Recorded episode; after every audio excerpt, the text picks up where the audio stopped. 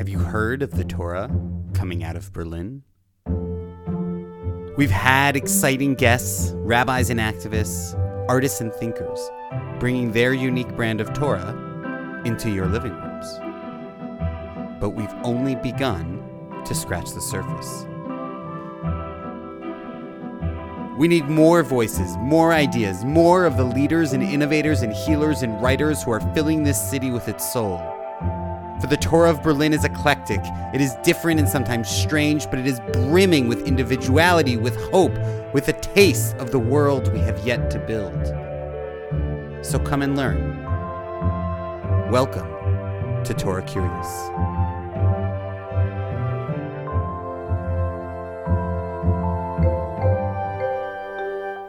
This week will be the first in a series of interviews with the new members of the JSUD Vorstand, the executive committee of the Jewish Student Union of Deutschland. Enjoy getting to know these incredible emerging leaders. Hello, and welcome to Torah Curious. I'm your host, Jeremy Borovitz, and I am here uh, with the, in, a new member of the JSUD Vorstand, Lena Pritula. Lena, thank you for joining us this evening. I'm so happy to be here. Thank you for having me. Uh, so, we're going to start out uh, with a question What is your earliest Jewish memory? Well, I think so. I was born in the Ukraine, and I think the earliest memory I have about Judaism is eating matzah when I was like three, four years old. And wow. I didn't know anything about Judaism because my parents are not religious at all. But this matzah that we ate, I just remember dipping it in, I think it was butter. I don't know why, but I was dipping in a butter and eating this. So yeah, I think that's it. Wow, where where was this in Ukraine?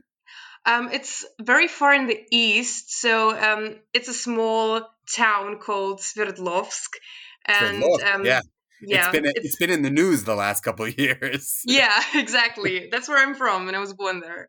Wow, cool. So, who you're, you're living with your parents? Did you have grandparents around as well? Yes. So, um, my father's not Jewish, and so his mother stayed in the Ukraine, but my grandma that's the mother from my mother, she came with us to um, Germany. Yeah. And how old were you when you came to Germany? I was four and a half, and it was quite wow. late because we came in 2004. Um, wow. So not like many other that came like in the 90s after the Soviet Union. Like, um, yeah. Do you remember anything about the journey? I mean, that's such a young age to do such a big journey. Um, I remember going by train and always asking my mother if we could eat the chicken now. We had chicken and I wanted this chicken. Um, you know, it was a long journey and I just wanted this chicken. Don't ask me why. And then I remember going from one house to another and not really finding a place where to live. And we had to like find shelter somewhere because we were immigrants and we knew nothing. I mean, my family came with like 2,000 euros to Germany. They left everything behind and we had nothing. Wow. Um, so it was quite difficult. And I was always asking, is this a place we're going to live? Is this a place where we're going to live? And um, it took a while, but we settled. Wow. And so it's really um, it's really so it was the four of you and you're just looking for a place the four and did you know um, I, I know you mentioned you grew up in nuremberg um, did you know like did you show up in nuremberg? Why nuremberg? What led you there? We actually had um, my uncle that came here in 1998 i think and so he had a he had a small flat here but we couldn't fit in um, and he was in Nuremberg, so it was the most um, yeah easy place to come here. Wow. Okay, do, so like you show up and like do they just drop you off at a Kita and say good luck and you figure out like what are some of your earliest memories of being in Germany? I actually remember the kindergarten I went to and I didn't know any words in German and I told to my mom I don't want to go there. I don't know the people. I don't know the language. Mom, I'm as quiet as a fish. Wow. Don't ask me why a fish, but I I was screaming, I was yelling. Um, I don't want to go there. I'm I'm quiet as a fish.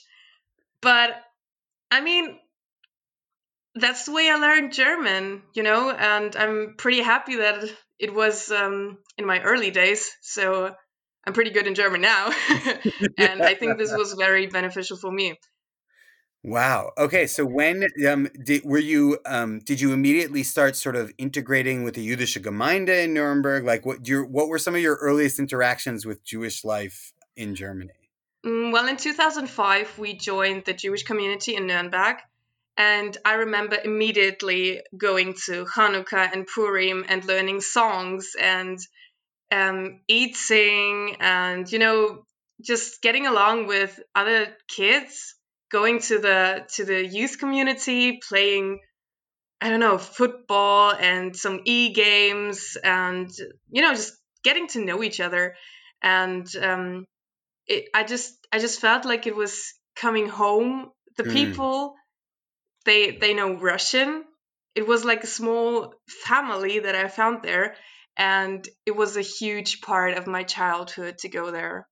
Wow so it's like you're you're you're in German Kita where you're speaking German and you're sort of like trying to be German, and then you're in this other space, um, this Jüdische Gemeinde, this Jewish community, where you're like speaking Russian and you're feeling more like yourself.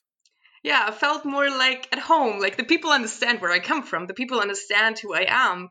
I don't have to to pretend to know something which I don't. I don't have to fake something, you know, because at this time, this I know German and I feel so good here. It was kind of faking. I was trying to fit in.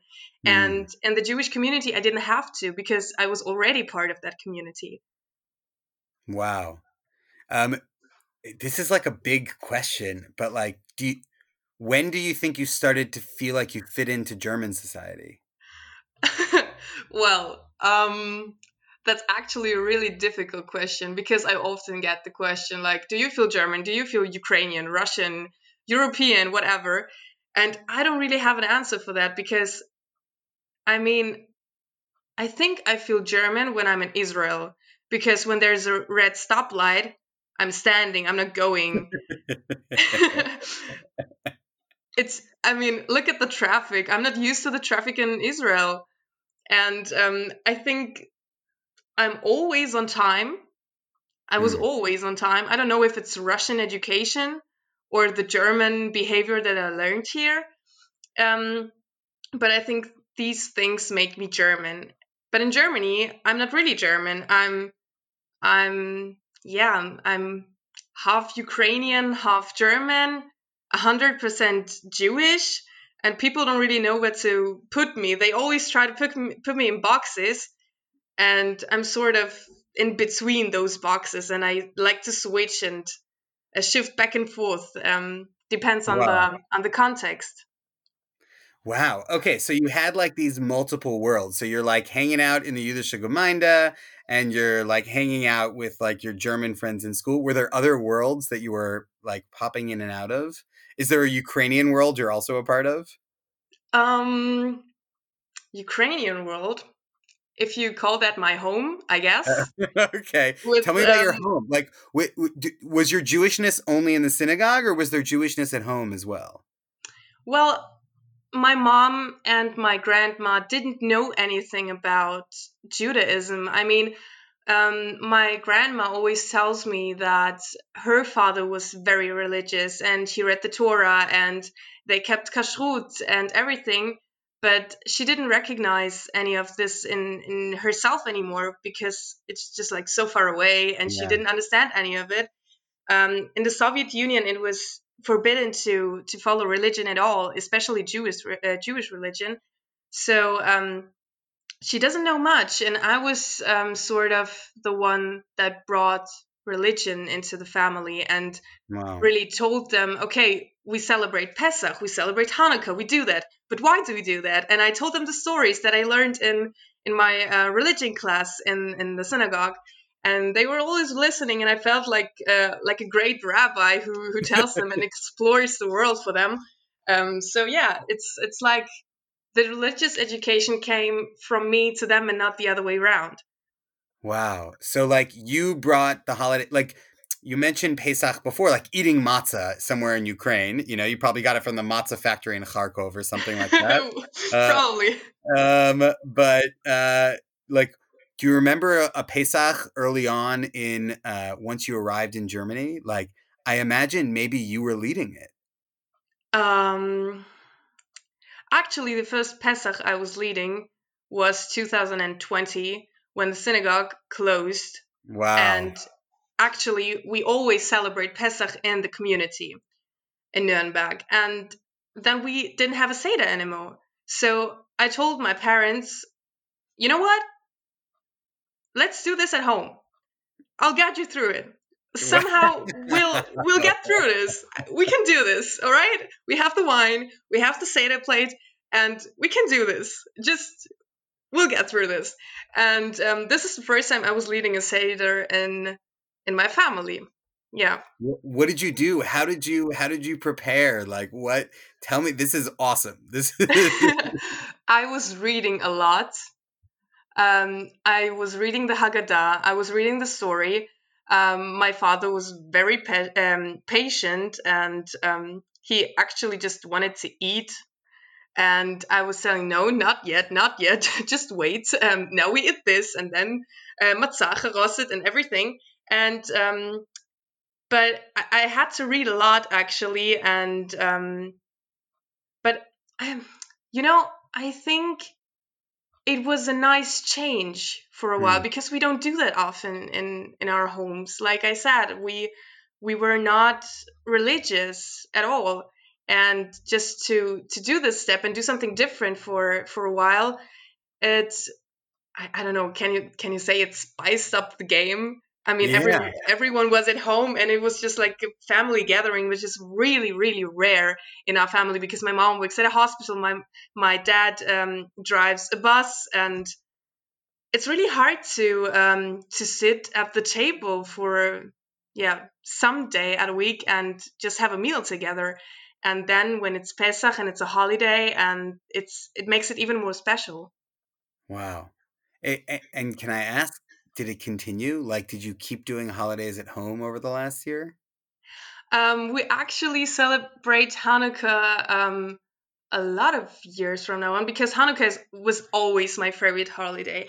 I I loved Hanukkah since I was like six. I loved the lights and the food and ah, it's just um, it really made my childhood in the community and i always lighted the candles at home and i said the bracha and i, to- um, I t- um, taught my little brother who's eight now and he says it with me now so uh, hanukkah was always present wow. um, i think then like if i have to to make a ranking first one would be i think the first one would be hanukkah the second purim and third Pesach. Okay. And sometimes we also do Shabbos. Oh wow! It's like a it's like a tradition to um, to make chalot with my mom. Um, it really is like mother daughter bonding. Um, she makes the dough and I um, make the how do you call it the braid and I do the braid. And yeah, it's it's just fun. We do that every Friday.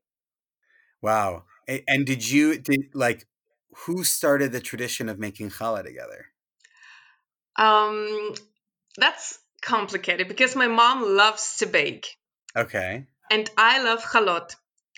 And she didn't really have the perfect recipe for chalot.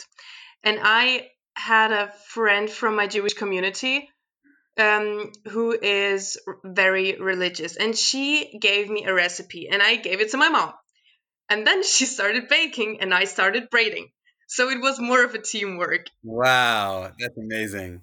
It's really interesting because like you know, you you said this comment before and I think you kind of meant it flippantly, but I think it's incredibly deep and it says a lot about what Jewish life is like here where you said I was kind of the rabbi of my family. Um, and you were the when do you think you realized you were the rabbi of your family? Because I imagine at first you were just going to like the kids programs at the Jüdische Gemeinde and you were learning things and you were coming home excited and just telling your family about it. When did you realize like, oh wow, I'm the rabbi? Um, nice question. I think when my grandma and my mom started really asking me about Judaism, like, okay, why do we actually light two candles? What are they? What do they stand for? And why do we celebrate Pesach? And why is it like week? What do we exactly celebrate? And what's the history behind Purim and Hanukkah? So they always knew the holidays. They just didn't know the background history of it. And i was like the the history teacher and the rabbi explaining all to them like like my religion teacher told me. Wow. So yeah that's so and was was this all from the Jüdische Gemeinde? Was it also some from school? Like where were you getting your was it from the Machanot? Were you a Machaneh kid? Like where was your religious education coming from? Um, okay, so I have to I have to start with um, with anti-Semitism because oh, always um, the best place to start. in, yeah. in preschool there was a boy who um, he always um, said to me, "You Jew, du Jude, du Jude, du Jude," and I didn't quite get that. I was confused because I was thinking I don't go to him and say, "Hey, you Muslim" or "Hey, you Christian." And something about this word Jew has to be special. And special in a negative way if he uses it, that is an insult.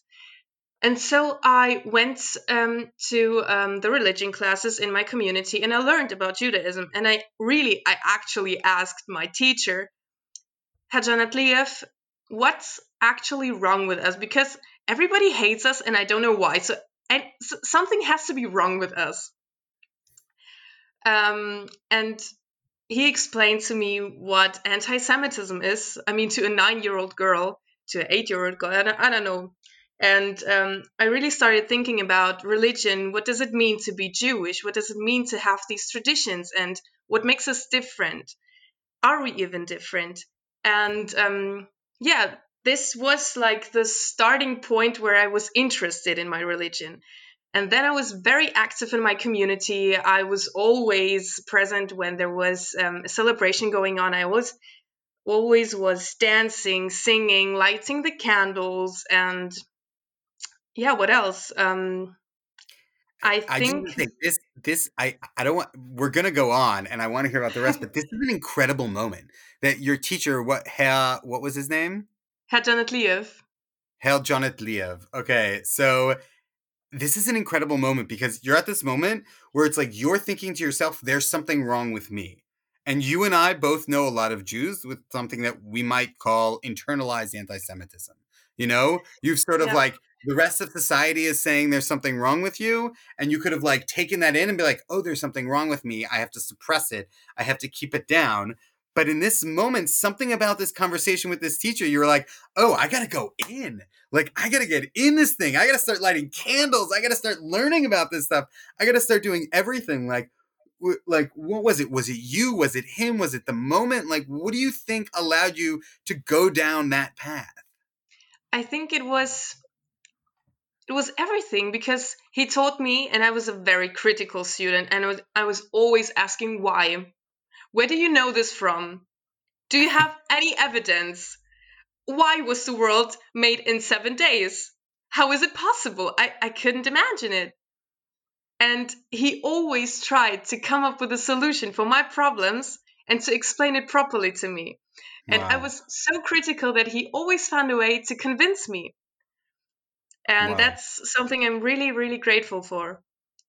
Wow. That's amazing. So like it, it really sounds like he was a special teacher. So uh, okay, you're you you have this conversation, you start going deeper in and you're like doing Shabbat at the community and like eventually you go to Machaneh, that happens? Um, it actually started when I was 14. I went to the Jewrovision where I sang. And since then, I mean, this was really the first time I saw anyone from Germany who is Jewish, and I saw this whole crowd of people who are Jewish, and I was like, oh my god, there are so many. I didn't know there are so many Jews. And I was completely flashed by this event, by the by the atmosphere, by the songs. Wow. Everyone knew what the Birkat Hamazon was, and I was like, what are we doing right now? Because we don't do that in our community with children, you know? And it, it was really, really, yeah, I don't know. It was weird, but it was amazing. It was sort of a combination of both of it. And I started going um, to Jewrovision more often, and I did that, yeah, till Can you just I say was a 19. word about most of our listeners are in Germany, but for the 30% or so who are not in Germany, can you say a word about what Jewrovision is? So Jewrovision is like the Eurovision Song Contest, but for the Jewish communities in Germany. And kids um, can participate. They cover a song, they write the text, they do a chore- choreography, and just ah, they also do a video that presents the community, the city, and then there is an act. It's yeah, it's about three, four minutes long, and you just like represent all the hard work you've been working for in the last three, four months, which you have been preparing. Every year has another motto. So the last one was Chai, um, where I also participated for the last time. And um, it's it's just a huge event. The last Jewrovision, there were over four thousand people in this in this amazing crowd, and then of course the live stream even more. So it's a lot of pressure. It's a lot of adrenaline rushing through your veins, but it's an amazing, incredible feeling when you go upstage and sing that song and perform and represent your community. It's just overwhelming. Wow. You know, and it's like you're talking about two there first off there's like the overwhelming thing of like performing in front of a crowd or whatever, but it's like you were also performing in front of a crowd of your people. You know, Yeah. it was like there's something about it that you're talking about. You're like, I'd never seen so many Jews before. Like this is crazy. What's going on here? Um, and that's an incredible that's an incredible feeling because you you grew up thinking like, oh, like I'm a foreigner, I'm a stranger. I have this one little place, the Jüdische Gemeinde zu Nuremberg, where like I belong, and that's it. And suddenly you're like, oh my God, there's a whole other place where I also belong. Um, I also assume at some point you went and visited Israel. Well, you mentioned already that you'd visited Israel. What was that like? Like, how, what your first time in Israel? Um, it was very interesting. I just, it felt like another vacation. I'm going to travel a bit, I'm going to see new things. And I saw a kibbutz, I went to Jerusalem and Tel Aviv, and I was just, it was all in in one week and i saw like half of israel i think and i was just so impressed by the diversity this country has to offer and i was like wait so in jerusalem there this is a completely different world that we see in tel aviv and then we go to the golan heights and then we go to negev and then we go to the Dead Sea, and I was just, oh my god, this is such a small country, such small land, and you have all of it there. Everything you want to see, you want to enjoy, you can do it there. And especially in Jerusalem, when I was standing, um, when I was standing there, I was just, I, I really was speechless because I didn't have the words to describe how I felt there. It sort of felt like coming home, which is completely weird because it's not my home. I've never been there before. I wasn't born there. But I still felt like it's something is reaching out to me and it's a part of it's a, it's a part of me. Like a piece of heart that was left there and always just was looking for me to to find it and yeah Can I ask you a difficult question? You, yeah you don't have to answer this if you don't want. Um, do you feel more that overwhelming sense of home in Israel or at Jewrovision? that's actually a really good question i think the feeling is very similar mm, and i wouldn't compare it because the feeling of coming home in israel is a different one than coming to Jewrovision Jewrovision is more of a seeing your family again and israel is like seeing your second home again But I You know think what you I mean? did answer it there a little bit because you said like one is family and one is second home, which is like I actually think this is beautiful because you're saying I love Israel, I care about Israel, I feel deeply connected, but like Jewrovision, I was at home. I was with my family. That's incredibly powerful. That's incredibly powerful that like um because it actually speaks to I have to tell you, when I first heard about Jewrovision, I thought like, okay, Jewrovision, I get it, like that's cute. And then I realized what an impact it has on people. And last year when it was canceled, it like devastated people because this is when the, the one day when like German youth from across the German Jewish youth from across the country come together and they see their family. They feel like, oh, I'm not a part of this tiny minority. There's a lot of us. We're all around. We're all here right now. And that's an incredibly powerful moment because that speaks to you and your personal experience. Like Israel is there, it's important, it's my second home. I feel really connected. But I think there's something really powerful in this, um, in how Jewrovision affects people.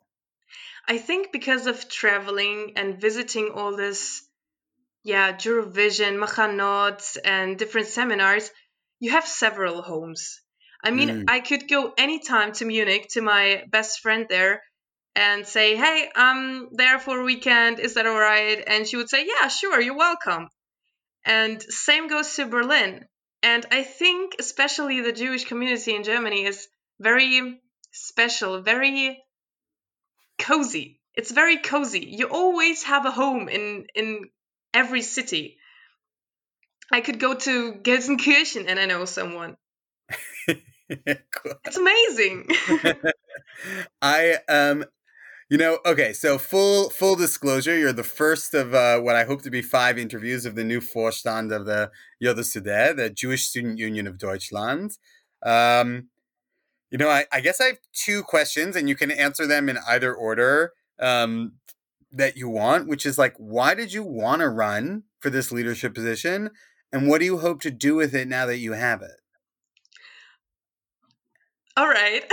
Good question. There's, there's, no wrong answer. There's no so, wrong answer. So um, I was active in the JSUD since 2017. I was in the policy referat, and this was really the place where I actually learned what a policy is. I mean, I was just writing my um, my final exams in school, and I was just it just was coincidence that that I got there, and I was confused at first, but then I got to know the people, I got to know the structure, and I was really involved and I was interested in what I'm doing. And I really had the impression that what I was saying, people were listening and people were arguing and people were discussing and people were interacting about political things. Um, and I didn't have this space before because at school no one cared. And especially wow. combining those interests in politics with the Jewishness that we all have and we all bring to this um, made this even more special. So yeah. I think this was the impulse to really stick to that and be active in this in this um, yeah student union. And I actually didn't want to run because I was very self conscious about me, and I didn't really think that I could offer really something big to this um, to this union. I thought, why why me?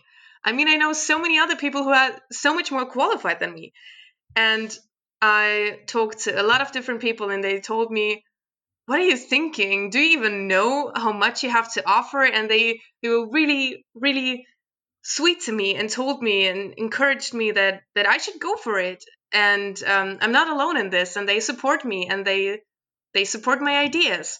And so finally, I decided to run. Um, so I, I ran with the ideas to to work more with um, the regional student communities um, in Germany, for example, in Bavaria and Baden-Württemberg, and what we what we all have. Um, and for example, I'm I'm studying to become a teacher for English and Spanish, and so I know a lot of people who also study history, and those people they don't really know any Jews, and for me, it's difficult because when you're standing in front of a class and you want to talk about the Shoah and anti Semitism and you don't know any Jews and what's connected to that, it's difficult to to really tell something when mm. you hmm. don't even know one Jew and from his experience. In my school, I didn't really learn anything about the Shoah. We learned about the Second World War and um, Hitler and everything. And yeah, just, you know, a side effect um, Jews were killed, but also um, homosexuals and so on. But really, the importance of this topic was never so clear. And so many young people don't even know what the Holocaust was all about.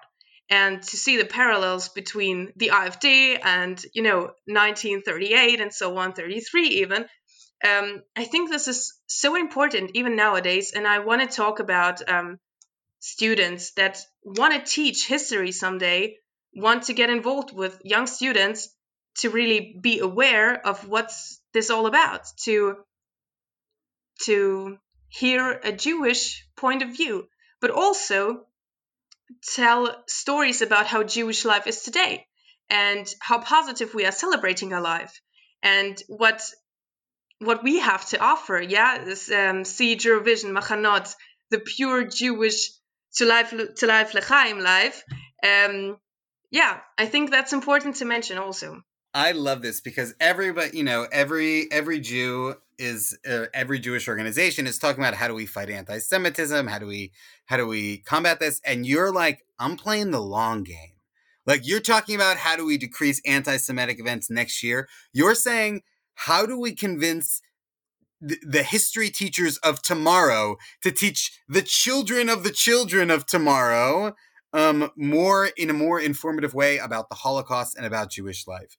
Like I, that is so inspiring, and it also says to me something, which is you're you're thinking about the deep future here for Jewish life. I was just thinking about where's the root of this problem, because hmm. school is, I mean, you go there to learn something. And when you're not in school, where do you learn anything? You learn from social media, you learn from your parents, and in school you really have the control and you have the the vision what do you want to teach your students? Teach your children so they become smarter.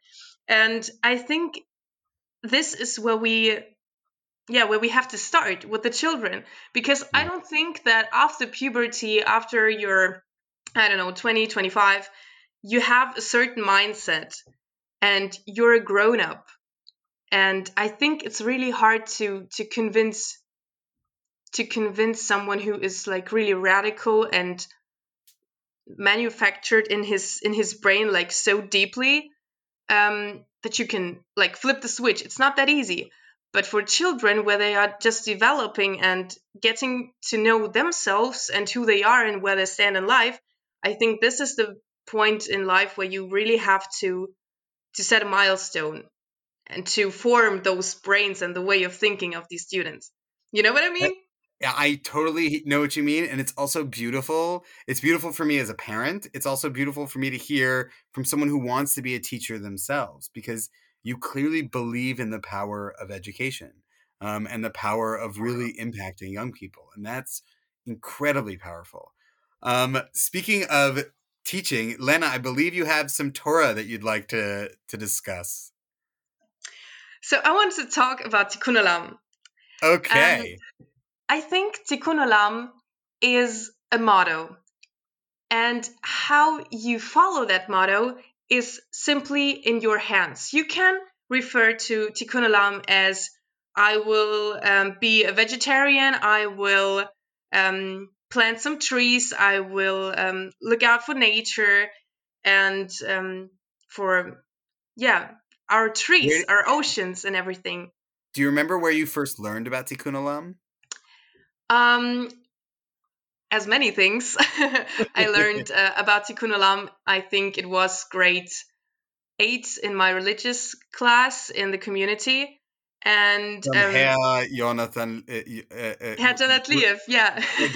German Janet Liev. Um, amazing teacher. Um, we're really good friends now, and when I have a problem, I always go to him. So he was the first one to teach me what tikkun olam was.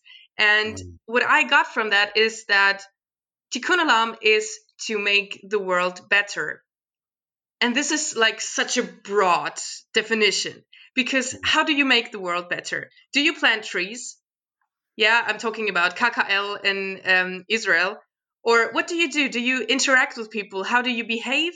How do you follow the rules of the Torah? Um, it's up to you, actually. What do you understand about um, this broad, wide words, tikkun olam? Um, so for me, it was to to first educate myself about what I want to do with this. And I came to the conclusion that I want to be a better person in order to communicate.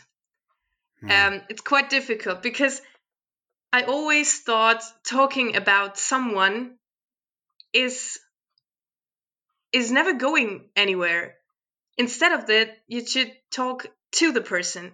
Hmm. And when you talk to the person instead about each other, um, you really get to, to know this this specifically human being and get to know him in all of his forms and features and amazingness.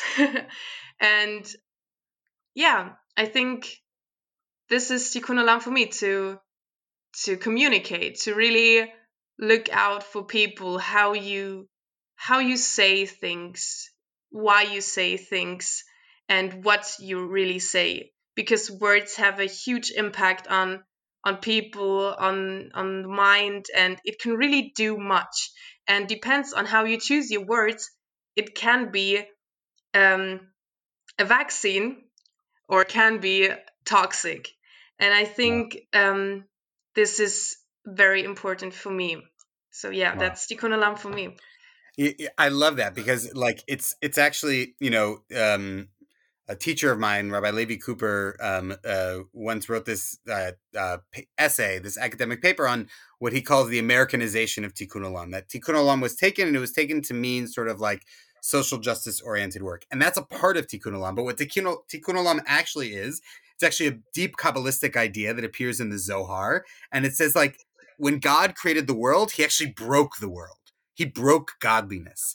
So there are shards of godliness, of divinity, of primordial essence scattered throughout the universe. And the act of bringing these shards together to rebuild, to repair that which was once whole, that is literally tikkun olam. It's this idea the world is broken and we are required to fix it. And what you're saying is, listen, the world is broken in a lot of ways. Like, yeah, it's broken in social justice. Like, yeah, we need to be talking about like uh, political issues that speak to us, but we also need to be talking about like how am I communicating with the people in my life? And it actually brings in this other thing that um, uh, there's this idea that when two people are engaging in Torah together, that the Shekhinah, the essence of God lies between them. And I would go so far as to say that like truth and Torah are deeply connected. When two people are engaging in, with each other in a deeply truthful and honest way, there's godliness in that. And yeah, actually, as I said before, the world is like a puzzle piece which you have to put together. And if mm. every person is holding one piece of this puzzle and just only focusing on this, you you don't you don't get a full picture. So you have to work together, you have to interact to make this puzzle a whole picture. I also love that because like um you have a lot of puzzle pieces in your life that make the whole picture which is also really cool. You know, you meant you said something before, which was I think it was kind of a throwaway, but I think it was really deep where it's like, I have many homes. You know, you're like you're not just one thing. You're not just like Ukrainian or Jewish or German or like loves Israel or on the JSUD Vorstand or in English. You're all of these things and like so much more that we don't necessarily have time for in a podcast that's supposed to be less than an hour. Um, but you know, it's it's it's amazing because like we're we're putting the puzzle pieces of the world together, and we're also like putting the puzzle pieces of ourself together. I think is kind of what you're saying. Yeah, of course. Yeah, I like the idea. Okay, it's your idea. I'm just like throwing it, throwing it back at you. That's really powerful. Cool. Well, I'm so excited for everything you're going to do on the Vorstand with JSUD. I'm so excited with what's to come. Uh, Lena, before we go, is there anything you'd like to leave our listeners with? Um, just, I would say, be patient, be kind, be open minded, and um, take care. Amazing. All right, Lena, thank you so much for joining us. Uh, this has been a real pleasure. Uh, and uh, maybe when you finish your uh, term of duty on the JSUD, you'll come back and let us know how it went. Happily. Thank you for having me. Amazing. Bye, Lena. Bye bye. That's it for another episode of Torah Curious. Torah Curious is a proud podcast of Base Berlin Hillel Deutschland. Huge thanks to our guest Lena Pritula of the Yodeslev Vorstand for joining us.